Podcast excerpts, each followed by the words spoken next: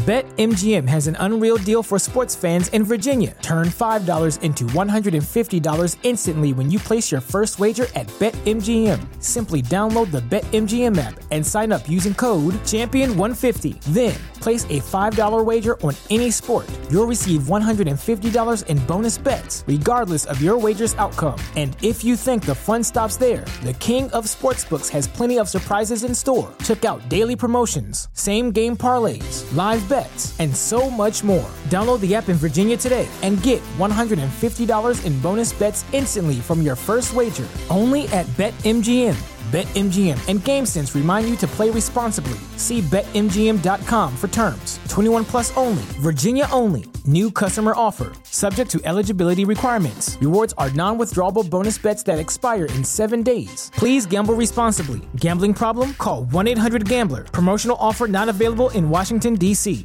Where is she? I'm so sorry. And Corn Pop was a bad dude. The line dog is Tony Short. The Conservative Connection.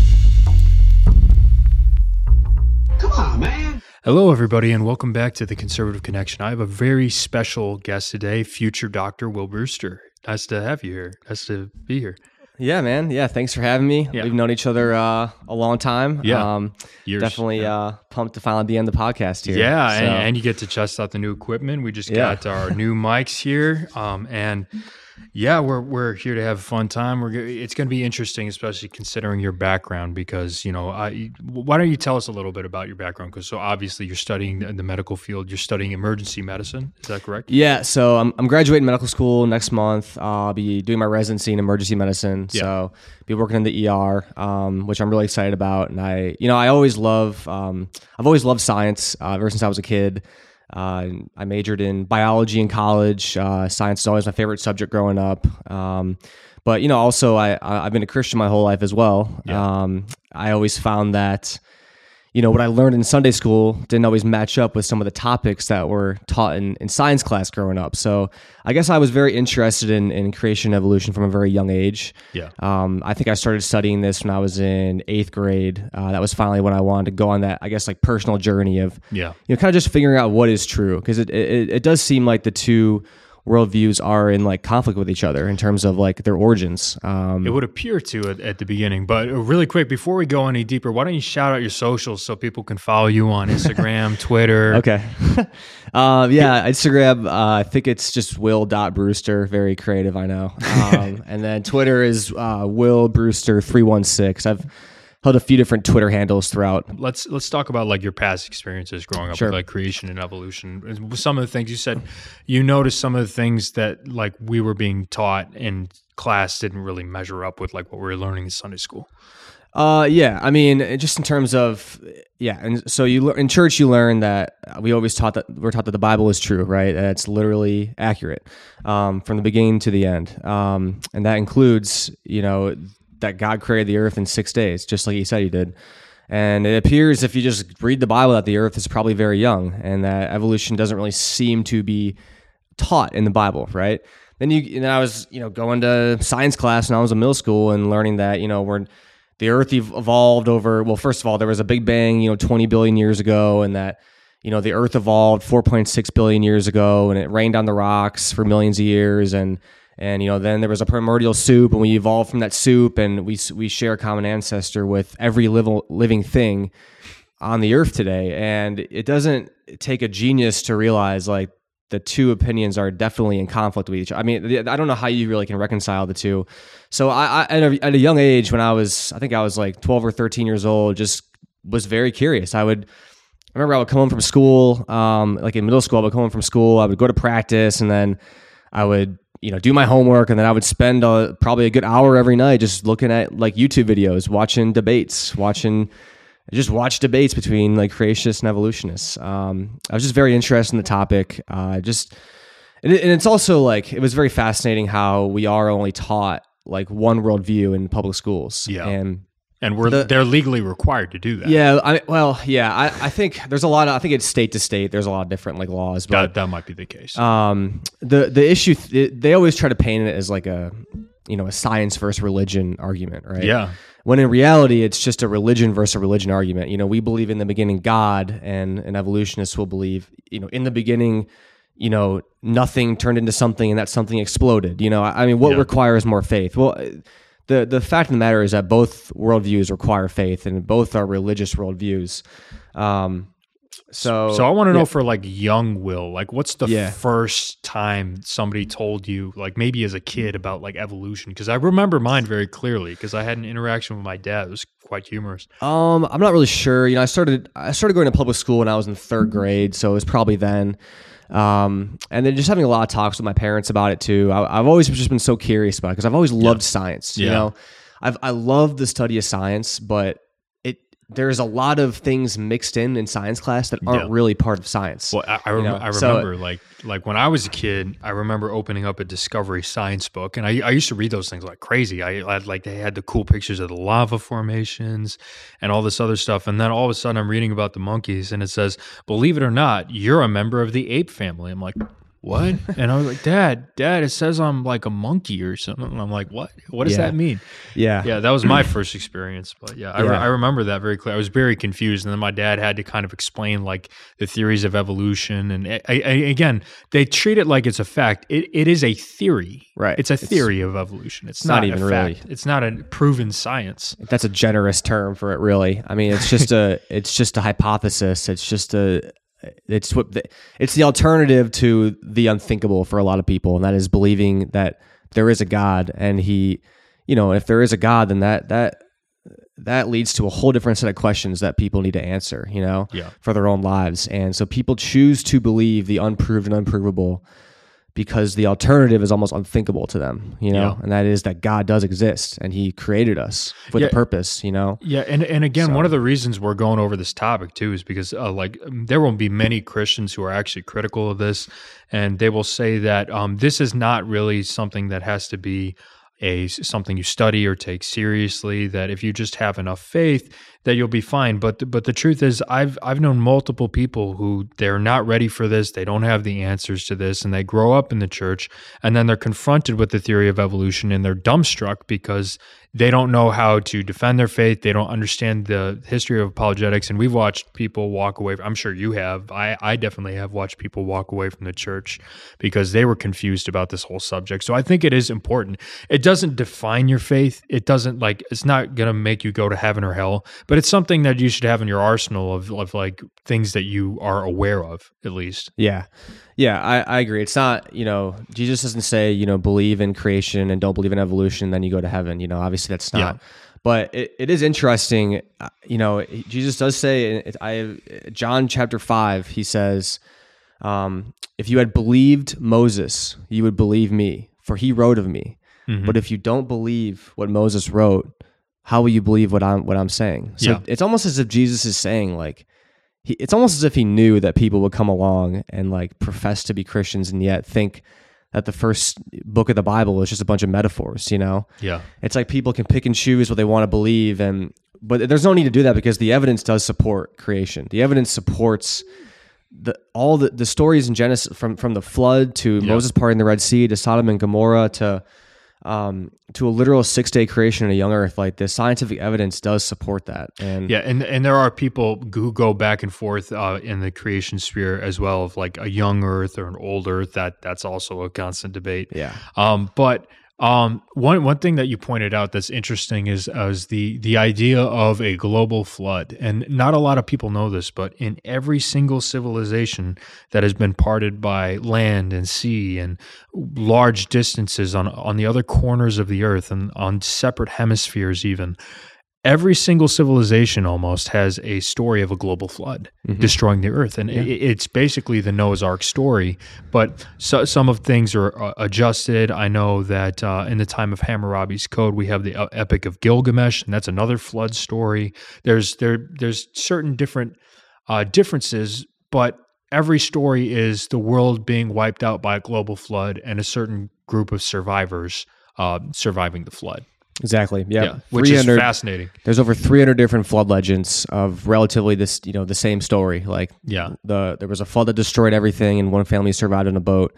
I, you know, why are there 300 different legends of the same story? I think it's because it actually happened. Yeah. And if you just look at geology too, the fact that we have like layers, like that people want to say there's a geologic column that proves the Earth is old. No, it doesn't. It proves there was a flood. Yeah. You can get multiple layers of rock and add some water and shake it up, and you're gonna get and they're gonna sort into layers just like we have today.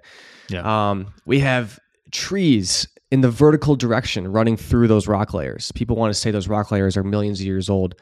Well, why do we have trees running through multiple layers? You think a tree just like survived for millions of years as these rock layers formed around it? Like, Well, I yeah. think it's because there was a flood. and and then and then that, that goes back into issues like carbon dating that I noticed as a kid.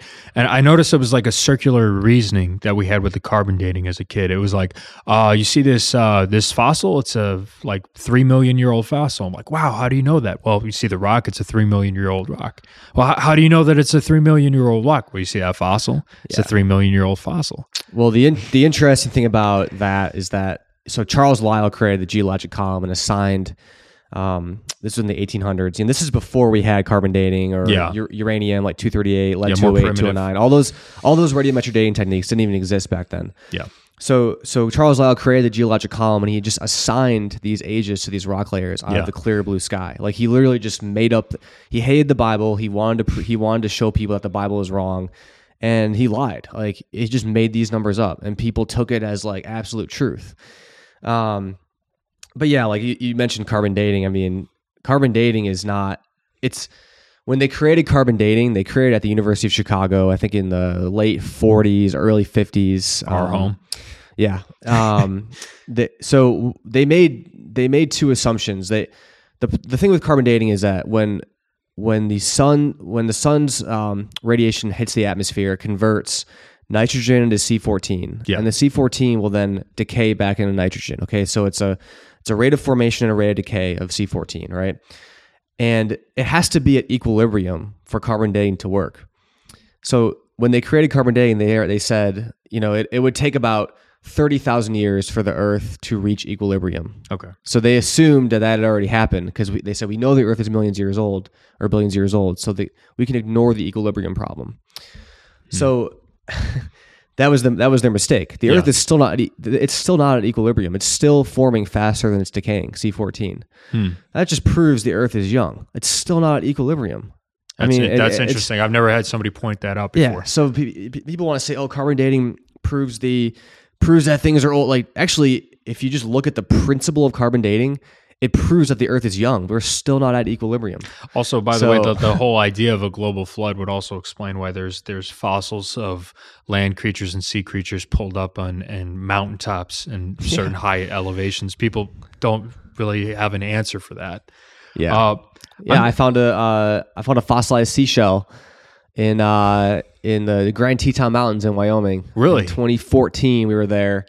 Um, yeah, it was at one of the peaks. We were like I think 11, 12,000 feet in the air. You know, a thousand miles from the nearest beach. yeah. fossilized seashell up there, man. Like what? What is? Like, and they, they come up with all these like theories. Oh, once it was underwater. Well, the, the nearest ocean is a thousand miles away. What? I mean, I- I- how much? yeah. What do we? What, what depth do we have to go to to like believe that? You know, like the flood did not happen. You know, it, it, It, it's pretty. It's pretty funny too, because like um, I, I the the funny one that stuck out to me was that they said that uh, coelacanths, which were these uh, cr- ocean creatures with sharp teeth, that they had gone extinct uh, for a long time, and then all of a sudden, uh, in these South African colonies, they start pulling them up out of the water, and there's actually photos of them in the 1920s and 30s with these huge coelacanths in their in their hands, and I'm like, oh, that's hilarious. well, their their their explanation will be. Um, again, it's it's oh we can't believe it survived for millions of years. Like they'll never. I, I, never I, I don't understand what the explanation is. The explanation is you're wrong. you know? Yeah.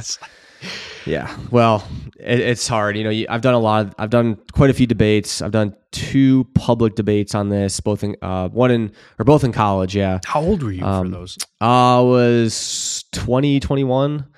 So one of them was with, yeah, one of them was with a theistic evolutionist. They did it at a church Yeah, um, with a, I don't know how many people were there, but it was a cool crowd and yeah, uh, it was a fun time for sure. So, yeah. And then what, what was your? How old were you on your second debate? uh, I think it was like right before that. I was like 20. Oh, Something like nice. yeah, yeah. My, my first, uh, my first public debate was the immigration debate um, on campus in 23. Uh, when I was 23, drew drew quite a big crowd because Mm-hmm. it was kind of a controversial subject, and it was the first public debate we'd done on the campus in like I think it was like 50 years. Yeah, you were not very uh, popular. Well, at CLC. Yeah. I mean, define popular. it's like it's like that Jack Sparrow quote. He's like, "Oh yeah, you're the worst person I've ever heard of." He's like, "But you have heard of me." yeah, yeah, yeah, yeah. But um, you know, it's interesting. You said you used to watch these public debates. Um, like, was there any specific one that stuck out to you? I know there was for me. There were certain names. Yeah, I mean, I've seen like Richard Dawkins, Christopher Hitchens, uh, just creationists like, um, you know, like Ken Ham. I remember like Kent Hovind back in the day. I, I don't know Um, what it is about like Richard I- Dawkins, but he always it, it always seems like he just drunk sour milk or something. He's al- he always looks so He doesn't like, he, he- uh, he looks like that Walter the puppet guy from like Jeff Dunham. He always looks like he's Yeah. such a sour mood. I don't know why that is. He does not like creationists. Um, yeah, Oh, that's an understatement. yeah, yeah, and and he he's very yeah he calls them he calls creationists stupid and this. I'm like, does he even realize that most of the founders of modern science were were creationists? I mean, Isaac Isaac Yeah. Newton said the thumb alone could convince me of God's existence. Yeah. Most of the founders of science were were Bible believing Christians Yeah. who had no problem at all reconcile or who had no problem at all believing in both having faith and believing in science. The problem is they weren't they weren't like they weren't evolutionists. They didn't Yeah. they knew that evolution yeah. was not part of science. You know. Yeah, yeah. We have uh, people like Johannes Kepler, and then we have uh, Isaac Newton, and we have uh, uh, uh, many different scientists. I believe Galileo as well. Mm-hmm. Um, although so, so many people would try to say, well, like look at the church and the way they reacted to Galileo and everything else, which is kind of funny because the the we'll go into this later, but the telescope and the microscope were really two big inventions that really lent a lot of evidence towards the creationary side. So, but Mm-hmm. Yeah. yeah. most of the founders of The modern science inventor were of the Christian. the inventor of the MRI was a was a, is a creationist. Yeah. Uh, I I think the idea that like it's the media paints this picture that you have to be like stupid and ignorant or both, you know, to Yeah. believe to believe in creation and reject evolution. Well, I know a bunch of physicians who are creationists. A lot of people in my medical school class are yeah, are literal six day creationists and don't believe in evolution. I mean, it's Yeah. The problem is like the media will just like make fun of people like yeah. that. and- And, and I remember hearing one story of um, this young person who went to class, and uh, he asked his teacher, he's like, "Do you actually believe in evolution?" She's like, "No, but the state requires me to teach it." So, Yeah, it's- not really. Sh- I, I don't know if I can comment on. I, Yeah. I don't. I have no idea. We don't really know what the legality, like you said. Yeah. It could vary from state to state, but that was his personal experience. Yeah, but Yep. yeah, it's it, it's definitely fascinating. But uh, I do I do respect Christopher Hitchens a lot because he is an atheist, but he has a good uh, he has a good sense of humor. He's very witty, but he also acknowledges what you acknowledge is that um, creation, the the study of religion, was really the first uh, like times that we as uh, human civilization we studied cosmology and the world around us, and we were trying to understand everything uh, around us, and we were trying to figure things out. We studied literature, and we studied the stars, and we studied all these things because we wanted to find out more about the the relationships between the world around us. And I even heard one atheist one time say, I believe that the greatest evidence that I have of God is that I have a mind that can understand the world around me. right. You know, you can Yeah. understand the the the concept of Kepler's laws of planetary motion, and you can understand um, the second law of thermodynamics, and you Mhm. can understand these comprehensive uh, subjects Yeah, and it, it really just blows my mind just that we can understand these vast complicated ideas yeah, yeah, yeah. I you know if if if we evolved by chance over millions of years, how can we even trust our own thought process? Yeah, it's that's- just that's an- that's of- another one. It was just a result of random mutation and random change, and Yeah. just like no one's in charge. I mean, how can how can you trust anything you think or say? You know.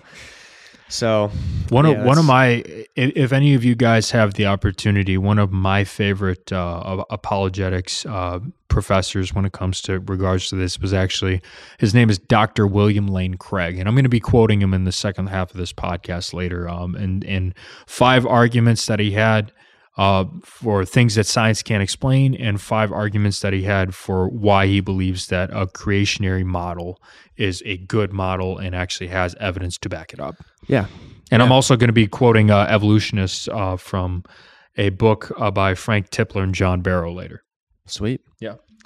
But yeah, definitely, definitely a lot. So, so when did you first start? Like, so you said your first uh, debate was at 20. When did you first start, like, really pushing back against kind of the system? Yeah, I think like it, the thing the thing about evolution is you you learn it you know you learn it in high school right you learn it i majored in biology it's I learned it in grade school. yeah that too and there there so there's six different definitions of the word evolution Yeah. okay all they ever give is evidence of one microevolution and somehow that proves the first five definitions so i'll give you i'll give you some examples here so cosmic evolution is what you have first right Yeah.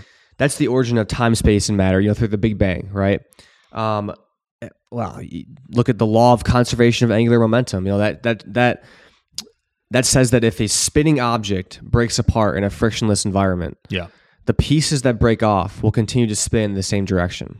Yeah. Okay, so that's that's been proven wrong by the laws of physics. Um, chemical evolution is next, right? You have to have the origin of of higher elements from hydrogen. So supposedly the Big Bang produced hydrogen and some helium, right? Well, how did all the other elements get here? Yeah. You know, they, they expect me to believe that uranium evolved from hydrogen, you know, through fusion. Right? Well, you can't fuse past iron very well. I mean, there's a lot of holes yeah. in that. So that is fantasy, in my opinion, as well. Mm-hmm. You have stellar evolution, the origin of the stars. You know, no one's ever seen a star form. You know, Yeah. I, I that's not. We've seen stars believe. die. right? I mean, blow up all the time. holes. Supernovas, novas. Yeah. Organic evolution is another one, and and this they will talk about a lot. Yeah. and, and they they mentioned the um, this is the origin of life. They mentioned the Miller-Urey experiment. I, I remember that coming up all the time in, in classes and stuff. Um, the problem with the Miller-Urey experiment is that they excluded oxygen from the experiment because Really? Why, because well, so here's the thing. It, would it oxidize it would oxidize their product every time. It would destroy their product. Their their product would get oxidized, just like if you just leave something out and it gets exposed it gets exposed to oxygen, it's gonna Right. It's rot. gonna rot. Yeah. So they left out oxygen and they say there was a reducing atmosphere, you know, back then. But the problem is without oxygen, so UV radiation destroys ammonia, which is one of the gases required for life, acco- according to that experiment. Well, oxygen makes up the ozone, which blocks out UV radiation. Yeah. So you, so basically, life can't evolve with oxygen, and life can't evolve without oxygen. Yeah. Because if you have oxygen, it'll oxidize your product. If you don't have oxygen, then UV radiation will destroy ammonia, and you don't have life. So where- so where does that so, leave so us? that leaves us with this: like life can't evolve with oxygen, and life can't evolve without oxygen. Oh, I have a solution. Life didn't evolve; that. it was created. Yeah. yeah exactly. so, but then. All right, so then you have macroevolution, right, which is Yeah. which is changing from one kind to, to another, kind, right? species. And, and like, if you if you guys want a kick out of this, go look back at what they think is the origin evolution from what the whale evolved from. Yeah, yeah. you know, and then there's so the microevolution is the last one. That's what it's variation within the kind, right? That's that happens. Like we have uh, hundreds of different varieties of dogs, all these different kinds of birds. You know, we have a lot of variation with every kind of animal. You know, and that's all they're ever going to give. Like it, they just give evidence of of speciation, you know, quote unquote speciation amongst dogs, and say that's evidence that we all have a common ancestor. That's it's, it's still a dog. Like you make Right. it a big dog, little dog, a brown dog, black dog, whatever kind of dog. Yeah. It's going to be a dog every time. Yeah. Um, Yeah. It doesn't turn into So- a cat. right. Well, the the thing is, is they they use examples of microevolution, and they somehow that's proof for the first five definitions. So again, like in school, I just remember thinking like, well, all we're learning about is there's all I see is evidence of microevolution. Darwin studied different kinds of finches by their beak size. Yeah. Right. It's still a finch. Yeah. They're all still fit. They're all they're whatever. Fourteen different kinds of finches. They're all still finches. And we see this too. You can have variations of kinds, but it doesn't Yeah. change the kind. Well, there's also a there's also kind of a play on words too. You know, they use in terms species. Yeah. The dog, the wolf, and the coyote are all considered different species, but they can all interbreed. Yeah. they could. Yeah. So they're all still. The Bible says they'll come. They'll bring forth after their own kind. Yeah. So it's it's a it's a play on words. Like the dog, the wolf, and the coyote, they probably all do have a common ancestor. It's the same kind of animal, you know. but there are limits to change. There are Yeah. limits to variation, and that's where I think there's a, a huge shortcoming in the theory of evolution is that th- they they accept that that change is unlimited when in Yeah. reality there are limits to change. Yeah. you could breed you could breed pigs, try to get the biggest pig. You'll never get a, a pig as big as this room we're in right now. No. You'll never get a, a horse to run faster than the speed of light. You'll never get like roaches may become resistant to pesticides. They're not going to become resistant to a sledgehammer. You know, there's What, what do you there's- think? What, what do you think of that? What do you think of that? Uh, that that argument though, because somebody will bring that up as an argument, Yeah. like pesticide. Though, what, what do you say to people who, you know, well, roaches are obviously uh, It's same- adopting the yeah, it's- pesticides? It's the same thing in the medical field with you know bacteria becoming resistant to antibiotics. That's they use that as an example of evolution. It's it's yeah, it's microevolution. but yeah, But the the thing is, is that it's still a bacteria. Yeah. It's still a roach. Yeah. No change in kind was observed. Yeah. If you want to believe that happened long ago and far away, you know, that's fine. That's your belief, but that's not really scientific. Science means knowledge, what we know, what we can demonstrate and understand. You know, that, that's no no no macroevolution. There's no examples of that ever being demonstrated or ever being proven. yeah, Um, I remember we, we talked about like missing links before. yeah. You know, Uh, Lucy, There's a- uh, right, Remember Lucy? Uh, but for Yeah. all of you guys who are in public school, you probably learned about Lucy. Um, you know, when we were little kids, we were learning about things like Nebraska Man and Co- Cro-Magnon Man. But Nebraska Man, they had all these theories about it, and it turned out to just be an extinct pig's tooth. And granted, I think that was proven wrong a long time ago. I think the textbooks were just extremely out of date. Mm-hmm. Do they still teach primordial soup? Even I don't even know. Yeah, I mean, it, We- we don't there's even more know, like yeah. sophisticated like terms for, you know, for Right, that. just, but just like, change the term. but yeah, it's like it's it's this idea that if you get all the necessary elements, chemicals, whatever necessary for life, that somehow that proves it happened. Well, I mean, I could put a frog in a blender and blend it up, and all all the chemicals necessary to make a frog are going to be in that blender. Okay, well, let's just let it sit there. You know, have Yeah. it be struck by lightning a few times. Have it be like whatever. Like you're It's never, never gonna be get, You're recreated, never yeah. going to get a life form again. Yeah. It's dead. yeah, So, yeah, man, I I, th- I think there's a huge leap of faith that takes place when you say that life came from non-living material, that matter created itself. You know, I I, I I would say that takes even more faith than believing that God God made everything, like just like you said. Because the thing is, is logic will tell us that if you're walking through the woods and you see a watch on the ground, your automatic built-in assumption is that there was a watchmaker. yeah. You don't even need to. Th- you don't. You don't, never need to know his name, how how long ago it was. What, you don't need to know anything else about the situation, but you know there was a watchmaker. Mhm.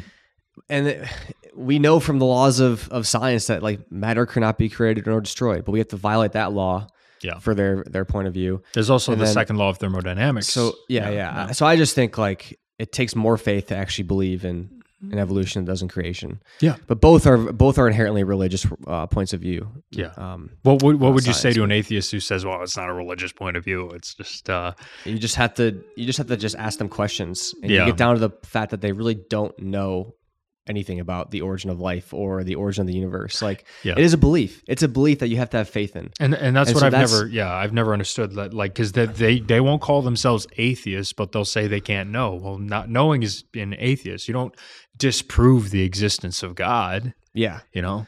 Yeah. Yeah, it- that's the thing. It's like, you know, in the beginning, in the beginning God first in the beginning nothing ver- that create that turned into something that exploded. You know, Yeah. what what requires more faith? I personally think it requires more faith to believe Yeah. in the Big Bang, but um yeah. I So, s- see. I personally believe in the Big Bang. I just know who banged it. yeah. Okay. you know. You know. what does that verse to say? Like the the heavens shall pass away with a great noise. You know, Yeah. Is it Greek for like Big Bang or something? I guess. yeah, just, hasn't well, happened I mean, yet. yeah. Well, I mean, like because the universe is ever expanding, right? And it's expanding at an accelerating rate, which means that if you were to wind the clock back, eventually everything comes back to one point. And this is universally accepted by all planetary laws of motion as well. Um, which means that the universe had to have a beginning. But anyway, uh, we are going to have a quick commercial break. Almost lost track of the time there. We will be right back. Stay tuned.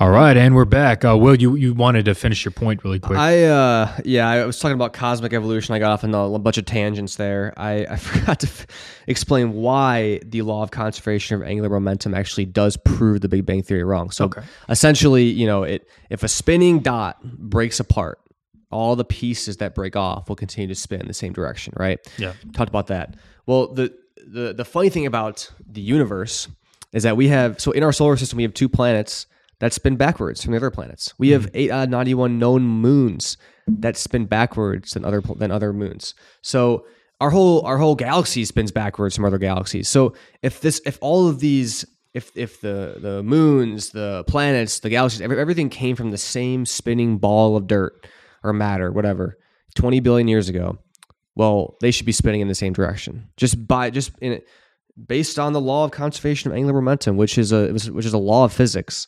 Um, I, I think that is a serious detriment to that to the Big Bang theory, and I've never really gotten a good explanation as to why that is. so so so you're um, saying that like so why exactly does that pr- disprove you think that if something were to like bang and explode in a, in a violent way, it couldn't shift the uh, planetary momentum of a few planets? Well, that's the thing. If if if every if all of these pieces of pieces of matter that eventually form like moons and pla- this is their own words, right? Moons and right, planets and right. galaxies and stuff. If everything came from the same exact spinning ball of dirt or matter, then in a in a frictionless environment, okay. it should it should continue to spin in the same direction. In a- So in a frictionless environment. Right. Outer space. Yeah. So uh, yeah, I just think uh, there's there's a lot of explaining they have to do to well, how do how does that how do we have things spinning in opposite directions nowadays if everything came from the same little ball of dirt, you know? Now they can jump through mental gymnastics and say, "Oh, this collided with this and this happened, that happened." I don't, you know, I, again, never none of that's ever been observed. It's not really part of science. Yeah. It's just what they believe. So Yeah. I mean, uh, my my whole understanding of the Big Bang theory is that everything comes back to one point and everything expands eventually, yeah. and everything kind of comes into the existence. That's kind of my understanding of it. But um, yeah, I've never heard that before. Um, but I want I wanted to cite this source. So I know that while there are people listening who are agnostics, there are people listening who are um, evolutionists. I'm, mainly, this is a show that covers political topics, but we wanted to cover this because I, I think it's an important topic. I'm not a politician. No, so- you're not. He's not related in any way to politics or my politics or whatever. No, no, no, no. I know.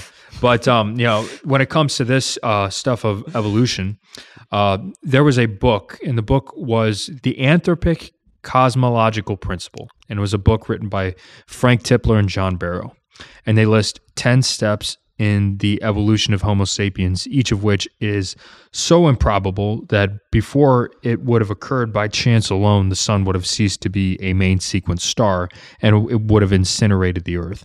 Uh, they estimate that the evolution of the human genome and the odds of each step happening are somewhere between the odds of 4 to the negative 180th power to the 110,000th power and 4 to the 396th power to the 110th power.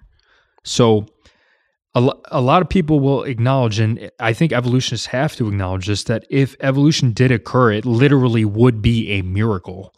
And I think evidence uh, evidence of the existence of God. Now is- that is to concede their point. That doesn't necessarily mean that I believe that. This is the reason why they need the Earth to be old. So Hmm. without, so somehow if you add millions and millions of years, the impossible becomes believable. I'll give you an example. If I told you a princess kissed a frog and the frog turned into a prince, you would say that's a fairy tale. That yeah, we know that's a fairy tale. But if I t- then I told you the princess kissed the frog and came back in 500 million years, whatever, just named unlimited Yeah, yeah, amount of years, whatever Yeah. and then you have a prince somewhere in the woods like Yeah. That's modern science now you know i Yeah. so so it, the impossible becomes almost possible to people once you give something a limited time that's why the age of the earth is so important to to uh to evolutionists because they need they need millions and millions and millions of years Yeah.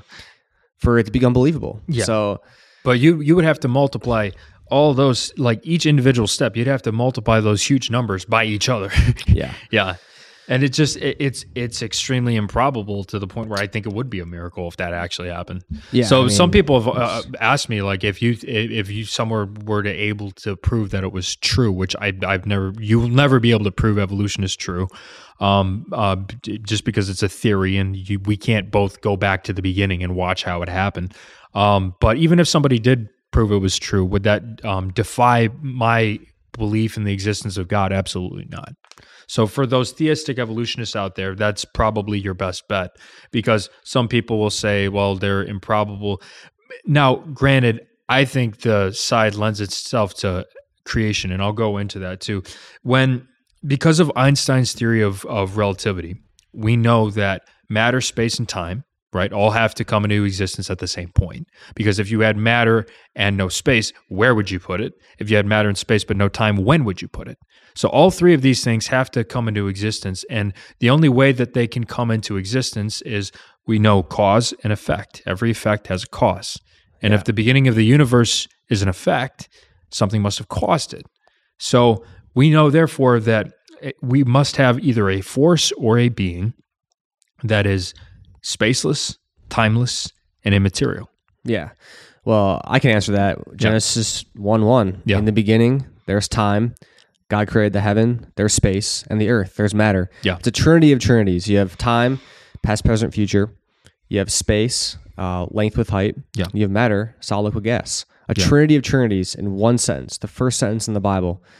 Time, space, and matter came into existence simultaneously. And just the fact that it's a trinity, you know, the trinity, Yeah. you know, God the Father, God the Son, God the Holy Spirit. It's amazing. It really Yeah, is. Um, so yeah, I mean, as Genesis chapter one for Yeah. for that one. So Yeah, no, I, I- just, I, I think it's uh, amazing. But yeah, um, so many times uh, these uh, these atheists who are very militant about their faith will say things to the effect of, "Well, you Christians, you just, you just believe in in magic. Something just came out of nothing." And I, would argue, well, you believe in something worse than magic. You believe that no, out of nothing came something. At least we have the magician. You don't have anything. right. I mean, yeah, it's a it's a different type of argument when you're talking to someone who actually just does not believe in God at all. Yeah. Um, And you also have to know when to pick your fights. I mean, you you can blatantly ask people, and many of them will say, "Well, no evidence would ever convince me of the existence of God," Yeah, and I would again, I and that's very close-minded, in my opinion. creation demands a creator. You know, we have one single cell is more complex than a space shuttle. You know, Yeah. I remember like I remember in cadaver lab, our first year med school, like just looking at a at a human body, you know, or inside the human body, you know, Yeah. dissecting it. It just it's it's so amazing. I remember telling my lab partner, one of my, one of my friends in, in school, we're just like, dude, this is incredible. Like, can you believe people just think this came about by chance? Like, Yeah, it's unbelievable how Yeah. complex the body is and that's been one of the, the true like joys and pleasures of of studying medicine is yeah. studying the body you know just how amazing it is and how The human eye. it's amazing i mean or just the human the human brain the fact that we don't even understand so many things so many Yeah. you know reasons for different pathologies and the way it works and I, Yeah. it's it's really incredible um, Yeah, the central nervous system, Yep. circadian rhythm, Yeah. um, just all these different um, aspects. And and the second the, mis- the microscope was created, and we were able to look at things on a molecular level, just the absolute sheer complexity of the human body and the human genome. Mm-hmm. Yeah. So people study that, and I don't know how you don't conclude there was a creator. I mean, we can argue about who, Yeah, you know, what which religion if, is if right, or this- force, there's, or there's all different kinds of rabbit holes that you can go down, I guess. But I mean, to, to me- acknowledge that there yeah. was a creator is, imp- I think, is pretty crucial. Like, there, creation demands a creator. Yeah. Yeah, it's fascinating. I mean, to to me, um, just logically, I've always come back to the religion of Christianity because it seems like every religion says um, Jesus was a way to figure out enlightenment, and then you go to Jesus and figure out, well, Jesus says I'm the only way. So by process of elimination, if I choose Jesus by rational logic, I'm safe. Yeah. Yeah. Yeah. Yeah. but but yeah that, uh, that's just me but anyway uh so th- there's another thing too that uh, i wanted to go over and it's uh it's very interesting which um you know people often say um things like you know you can't say that there's any explanations or evidence for anything, but I believe there's five solid arguments for creation, and one is God is the best explanation for why anything at all exists rather than nothing. God is the beginning of the universe. Um, whatever begins to exist has a cause. The universe began to exist. Therefore, the universe has not just a cause, but a transcendent cause above, as we mentioned, material, space, and time. God is the best explanation of the fine tuning of the universe for intelligent life. God is the best explanation for objective morals and duties in the world. And God is the explanation for the historical facts concerning uh, Christ. Mhm. Yeah. So, Yeah. yeah. And finally, God can be personally known and experienced. Yeah. Yeah. Yeah. It's the best part. yeah. It's, it's the part that uh, we don't want to leave out. Yeah, yeah. That's the thing. It's you know we can get lost in, and that's try. That's what I've as I've gotten older and you know having more of these discussions with, with people. Like Yeah. it is important to not lose sight of like the bigger picture, and that's that you know Jesus died. We're sinners. We deserve to go to hell, but Jesus died for our sins. And Yeah. There is forgiveness. You know, there is forgiveness for our sins so that we may go to heaven one day. And I think that's the message that is most important to share to people. It's fun to talk about science and creation, evolution, have these debates and arguments. Yeah. It's I've always really enjoyed a good, healthy argument. You Yeah, know, me too. Sometimes I get Yeah, a little carried away, but me. yeah, but the the more important thing is that you know we talk about what really matters, and that is like saving knowledge of Jesus Christ. You Yeah. Know? Um, unfortunately, evolution is. You know, I think you mentioned this earlier. Like, it is a stumbling block for a lot of people. Yeah, come to faith. it's a It huge really stumbling block, and and sometimes the church doesn't address it. And I think Yeah. the less it's addressed, the more of a stumbling block it becomes. Yeah, So yeah, yeah, but I, I wanted I wanted to bring somebody on who like with your background. Uh, one thing, can, can can I don't know if you like we didn't script this or prepare this, but like, do do you know anything about the coagulation of blood as a system? Can you explain that to me? Yeah. So there's different. I mean, there's different clotting factors that are Yeah. activated, right, when Yeah. you have a, a cut. Yeah, So let's say I you cut your wrist right now on accident, you're or cut your hand on accident, you're accidentally whatever playing in the kitchen or something with a knife, and like immediately me. there are there is a Yeah. cascade of events that happen with different with different uh, clotting factors. And it's really actually really is a very complex process that um you and you need previous steps for for some of the later steps to occur first. Hmm. Certain factors will activate other factors, and this activates that step, and that activates that step. It's it's actually very interesting. it's a domino Um, effect. yeah, it's it's very very cool. Um, and so yeah, and like, would, how how did that evolve? You know, Right. if How, how do you have a didn't- complex system with a series Someone- of events that need to happen would- in, in a certain kind yeah, of it would- order? It would, need to. It's like the the it would- vessel of the system is fascinating to me. It would need to happen all at once, Yeah. which is ridiculous. Obviously, it just came about one time for, for a random like living creature. Like, yeah, um, you know, it's like the uh, it's people. You know, evolutionists will say that dinosaurs evolved into birds. Well, Yeah. What is the intermediate? Their front legs or hands, whatever, would be like part feather, part arm, so they can't run and they can't fly. What Yeah. do they like? How did that, how does that thing survive? Like, yeah, yeah. It's, exactly. I don't know how you like or or like. Uh, anything. there, there- there's so many things that they like. I don't understand how the how they would survive. Like Yeah. given So, evolutionary. Yeah, the theories. coagulation of blood is is it's a good example. That's Yeah. just just just one example. I mean, there's several. I mean, the immune system. You have the white T cells and the the red, Mm-hmm. and then uh, the the. Uh, th- there's there's so many things to go into too, but um, also too, I, I want people to understand that you know an, another thing that people say is um, you can't uh, like like science basically accounts for everything and tha- that's just simply not true. There are certain truths that we hold to uh, accept that cannot be explained by science. And most people don't know this, but I, I can give five right now logical and mathematical truths. So, logical and mathematical truths cannot be proven by science because science presupposes logic and math. So, to try to prove them by science would be arguing in a circle. The second one is metaphysical truths. Like uh, there are other uh, kinds of brains other than my own, and that, and there and that the external world is real, or that the past wasn't created five minutes ago with the false appearance of age. These are all rational beliefs that cannot be scientifically proven. Um, ethical beliefs uh, about statements of value are not accessible by the scientific method. Uh, we all know that uh, things, uh, atrocities like what Stalin did or uh, what uh, the the doctors in Nazi Germany did were absolutely undoubtedly evil. But you cannot prove evil or good by the scientific method.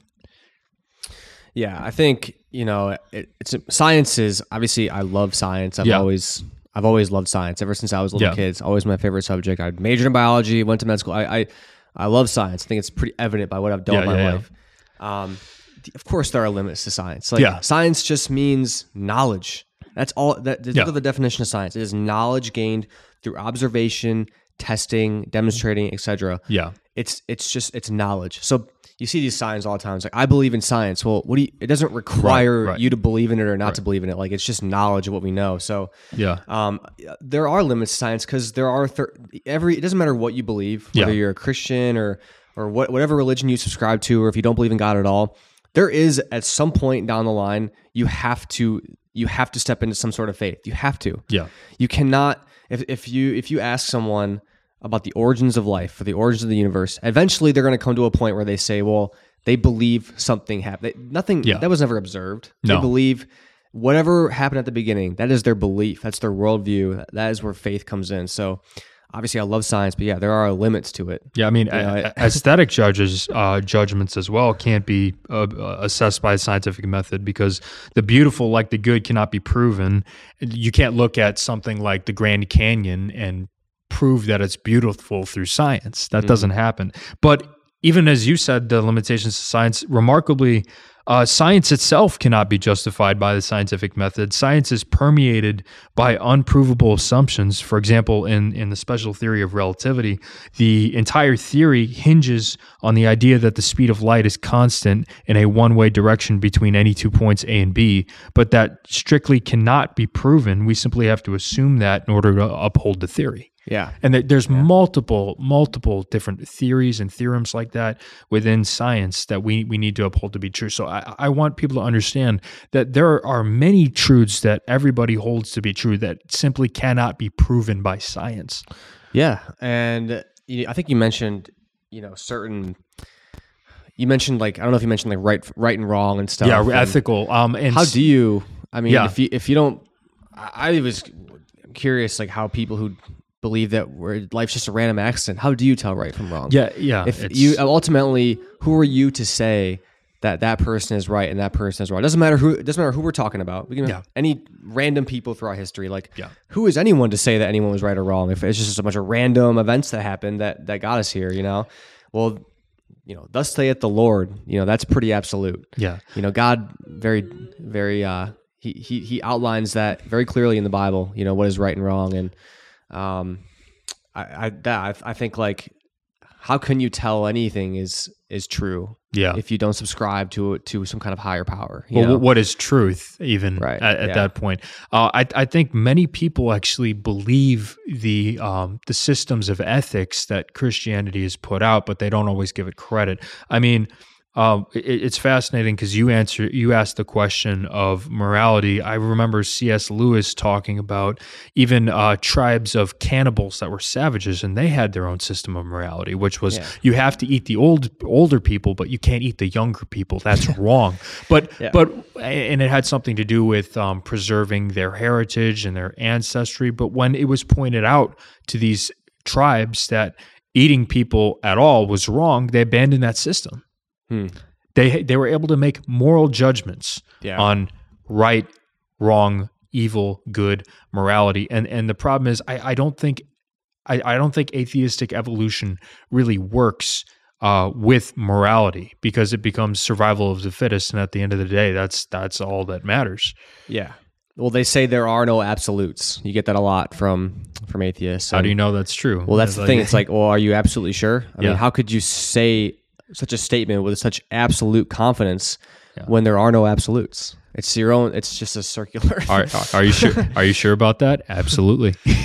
yeah. So Yeah. It, it, yeah. It's It, it's interesting. Yeah. There, there's um, but it's it's strange because uh, I feel like we live in a time where uh, debate and honest conversation and intellectual conversations about this are are shut down or they're they're non-exclusionary. But I mean, as well as that, I just feel like the intellectual conversation about God is missing. I'll tell you this one story. I was watching a show, and um, it was like a detective show. And the most poignant, clever line that they could come up with about God was the entire conversation of can God create a rock that's so heavy he can't lift, therefore he's not all powerful, which is like saying, can God arm wrestle himself?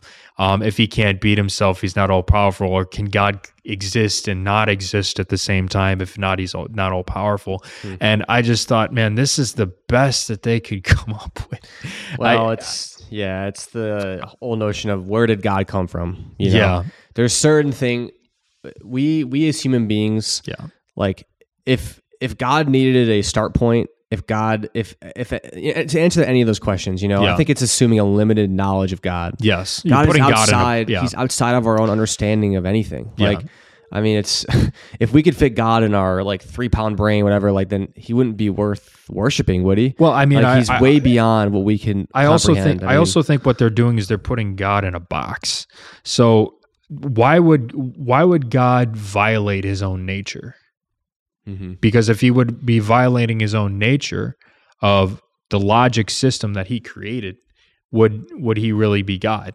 Would he really like could be why create these limitations and and these areas if you're if you're just going to violate it just to say but uh, I, I think it's like what cs lewis said i mean uh, nonsense is still nonsense even when you're talking about about god C.S. Lewis has a lot of good quotes. Yeah, I, I love He's- cs lewis He's I a mean, legend for yeah, sure. yeah and then you know there's there's there's there's so many different topics and aspects that we could go into i mean we've covered a lot today do you have like any any like closing topics or anything like um concerning this uh No, I- what would you say to like a young person going to either high school or college today who's going to be bombarded by this yeah, stuff I mean, Like, I would just say study study the evidence on your own. I mean, most people, most people who go at this from a very unbiased point of view, and I, I'm sure there are a lot of people who think I'm biased. That's that's fine, whatever. But we learn we learn evolution. We learn the other side very clearly in public schools, and so Yeah. study study the other side. Like study the evidence, see where that takes you. And most people who go on that journey from a completely unbiased standpoint end up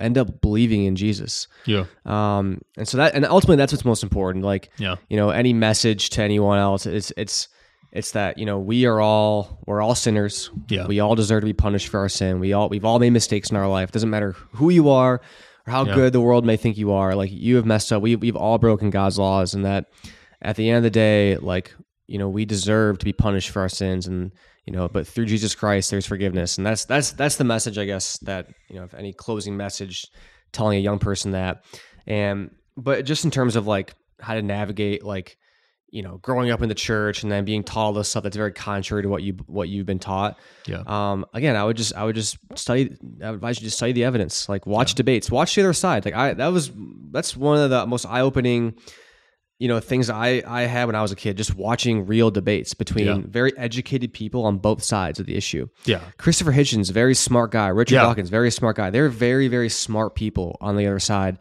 and I'm and it it is. I'm very curious as to why they believe what they believe, but that's part of understanding, yeah you know, the other side. Like you have to just you have to watch their material too. Um, i mean the, So that's what I suggest people do, and find and form your own conclusions. You know, yeah so Yeah, no, I would agree with you. I mean, um, the sign of any good debater is that you're able to clearly and articulately argue for the other side. Once you understand their arguments, you're able to defend your own arguments better. I remember, like, when I was a kid in third grade, uh, I, I don't know, no, it was sixth grade. We read this book called The Giver. I don't know if you ever read about it. no. No, but it was this idea that we created this, um, uh, we created this ut- utopian society where we eliminated, um, we eliminated all disease, we eliminated all war, we eliminated all these things. And I remember our assignment at the end of the book was uh, we had to flip a coin, and me, the freedom loving like uh, young kid, you know, I had to defend this totalitarian system. And i you know i did it convincingly and i did it well. And I, by the end of it I, I sounded like a fifth grade mussolini. Uh, but you know what? I understood why um, somebody could argue for this but it helped me to actually form my own debate uh, strategies against communistic systems and systems like that even better Yeah. and you can do the same thing with creation and evolution yeah, yeah, definitely. But anyway, man, um, thank you for coming on. Thank you, man. for Appreciate thank, it. yeah, thank you for being here. Um, definitely a very uh, rich conversation, and you're welcome back anytime. Sounds good, man. Thank you very much. Appreciate All- it. All right, guys. Um, that one. concludes our episode for today. Um, you can follow Will on IG on, on his Twitter handle. Um, very interesting guy, and uh, thank you for tuning in. And as always, stay connected. Where is Corn Pop was a bad dude. Line dog face pony show. The Conservative Connection.